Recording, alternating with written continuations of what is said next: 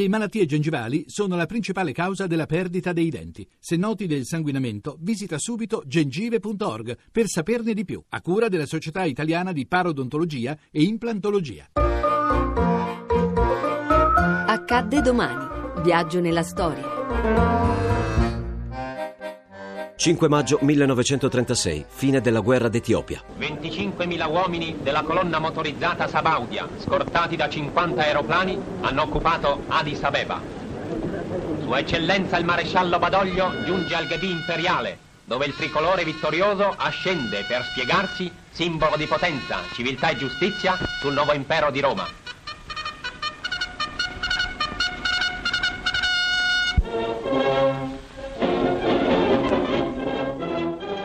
Eccellenza Badoglio lascia il Ghebì diretto al campo di aviazione per passare rivista agli uomini e agli apparecchi che con la loro onnipresente, impareggiabile collaborazione hanno resa possibile la folgorante vittoria.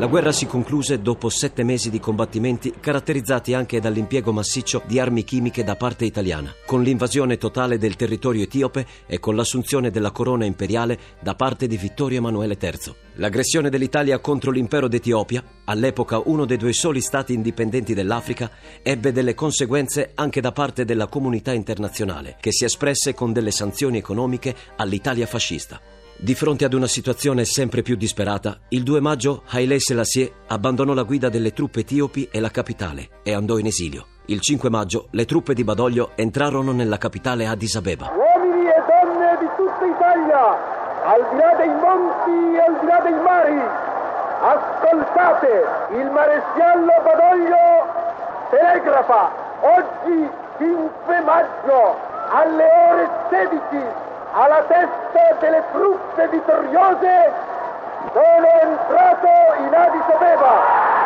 Il 7 maggio l'Italia annetté ufficialmente l'Abissinia e quattro giorni dopo, dal balcone di Palazzo Venezia, il duce annunciò la fine della guerra e proclamò la nascita dell'impero, riservando a Vittorio Emanuele III la carica di imperatore d'Etiopia e per entrambi quella di primo maresciallo dell'impero.